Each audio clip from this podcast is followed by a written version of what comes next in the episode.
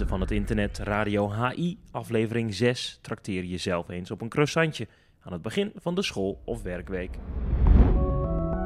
Maandag 17 oktober. De Oranje Mannen hebben in de EK-kwalificatiereeks na de nipte zegen op België niet van Griekenland kunnen winnen. Gistermiddag ging Nederland in het uitduel met 32-28 ten onder. Vijfvoudig doelpuntenmaker Niels Verstijnen over de verloren partij in Griekenland. Uh, ik denk dat we verloren hebben op de kleine technische fout in, uh, in de aanval en de 1 tegen 1 die we niet veel winnen in de, in de dekking. Ik denk uh, in de dekking stonden we veel als eilandjes en niet, niet echt als een team moet ik zeggen. ik denk dat we daar moeten werken en voor in de aanval was het wat ik net al zei, ja, de, de kleine fouten, we spelen de hele wedstrijd, liggen we eigenlijk achter en komen steeds goed terug en vaak ook op gelijke hoogte. En denk in die fases hebben we dan de makkelijke technische fouten waardoor zij weer uit kunnen lopen. En dat uh, ja, blijft heel de wedstrijd zo en dan is het moeilijk om een wedstrijd te winnen. Um, ja, het is weer een goede eerste week toch wel moet ik zeggen met, uh, met Stefan, nieuwe trainer. Ik denk dat, we, dat de groep en hij uh, goed klikt. Dus ik heb een goed gevoel voor het WK.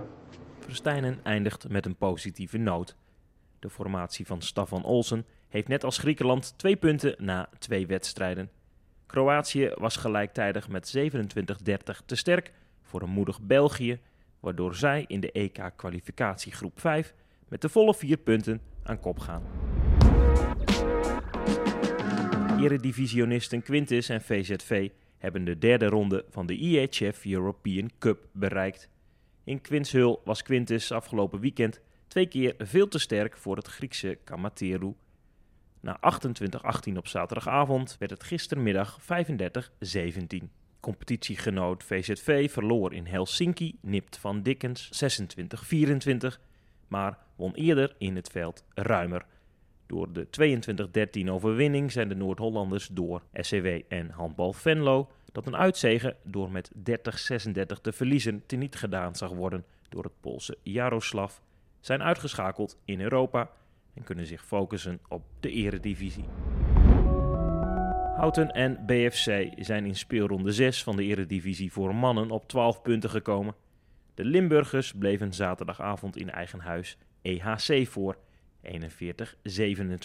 Nog meer doelpunten gescoord door koploper Houten 45-29 tegen nieuwkomer Berdos. Een spraakmemo van opbouwer Ruben de Bok. Afgelopen weekend gespeeld tegen Vrone Berdos in eigen huis in de Doom. Uh, we hadden wat extra versterking van uh, twee pupillen van de week, Timo en Jake. Uh, voorafgaand aan de wedstrijd hebben we natuurlijk een minuut stilte gehouden voor Wendy Smits, die afgelopen week overleden is. daarna wedstrijd begonnen, meteen hoog tempo. daardoor ook snel afstand kunnen nemen.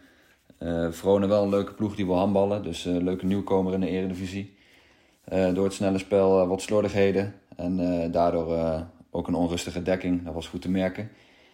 Ook, een, ook wel een puntje van ons. We maken veel doelpunten, maar dekking moet wat beter.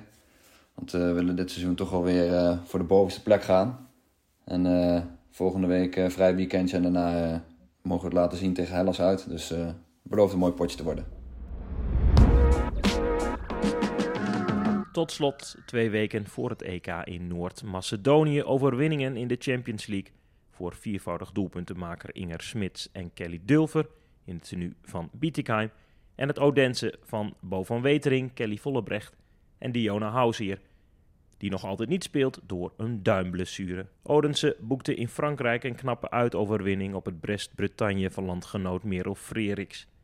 Na een strakke eerste helft, 8-16, werd het 21-25 voor het Deense Odense. De eerste 14 namen van de EK-selectie zijn inmiddels bekend. Zo mogen debutanten Kim Molenaar en Maxime Struis mee naar Skopje. Bondscoach van de Oranje Dames Per Johansson heeft nog vier plaatsjes over. Onder andere Vollebrecht, Harma van Krij, Tamara Haggerty, Claudia Rompen en ook Hausheer zijn door de zweet in de wachtkamer gezet.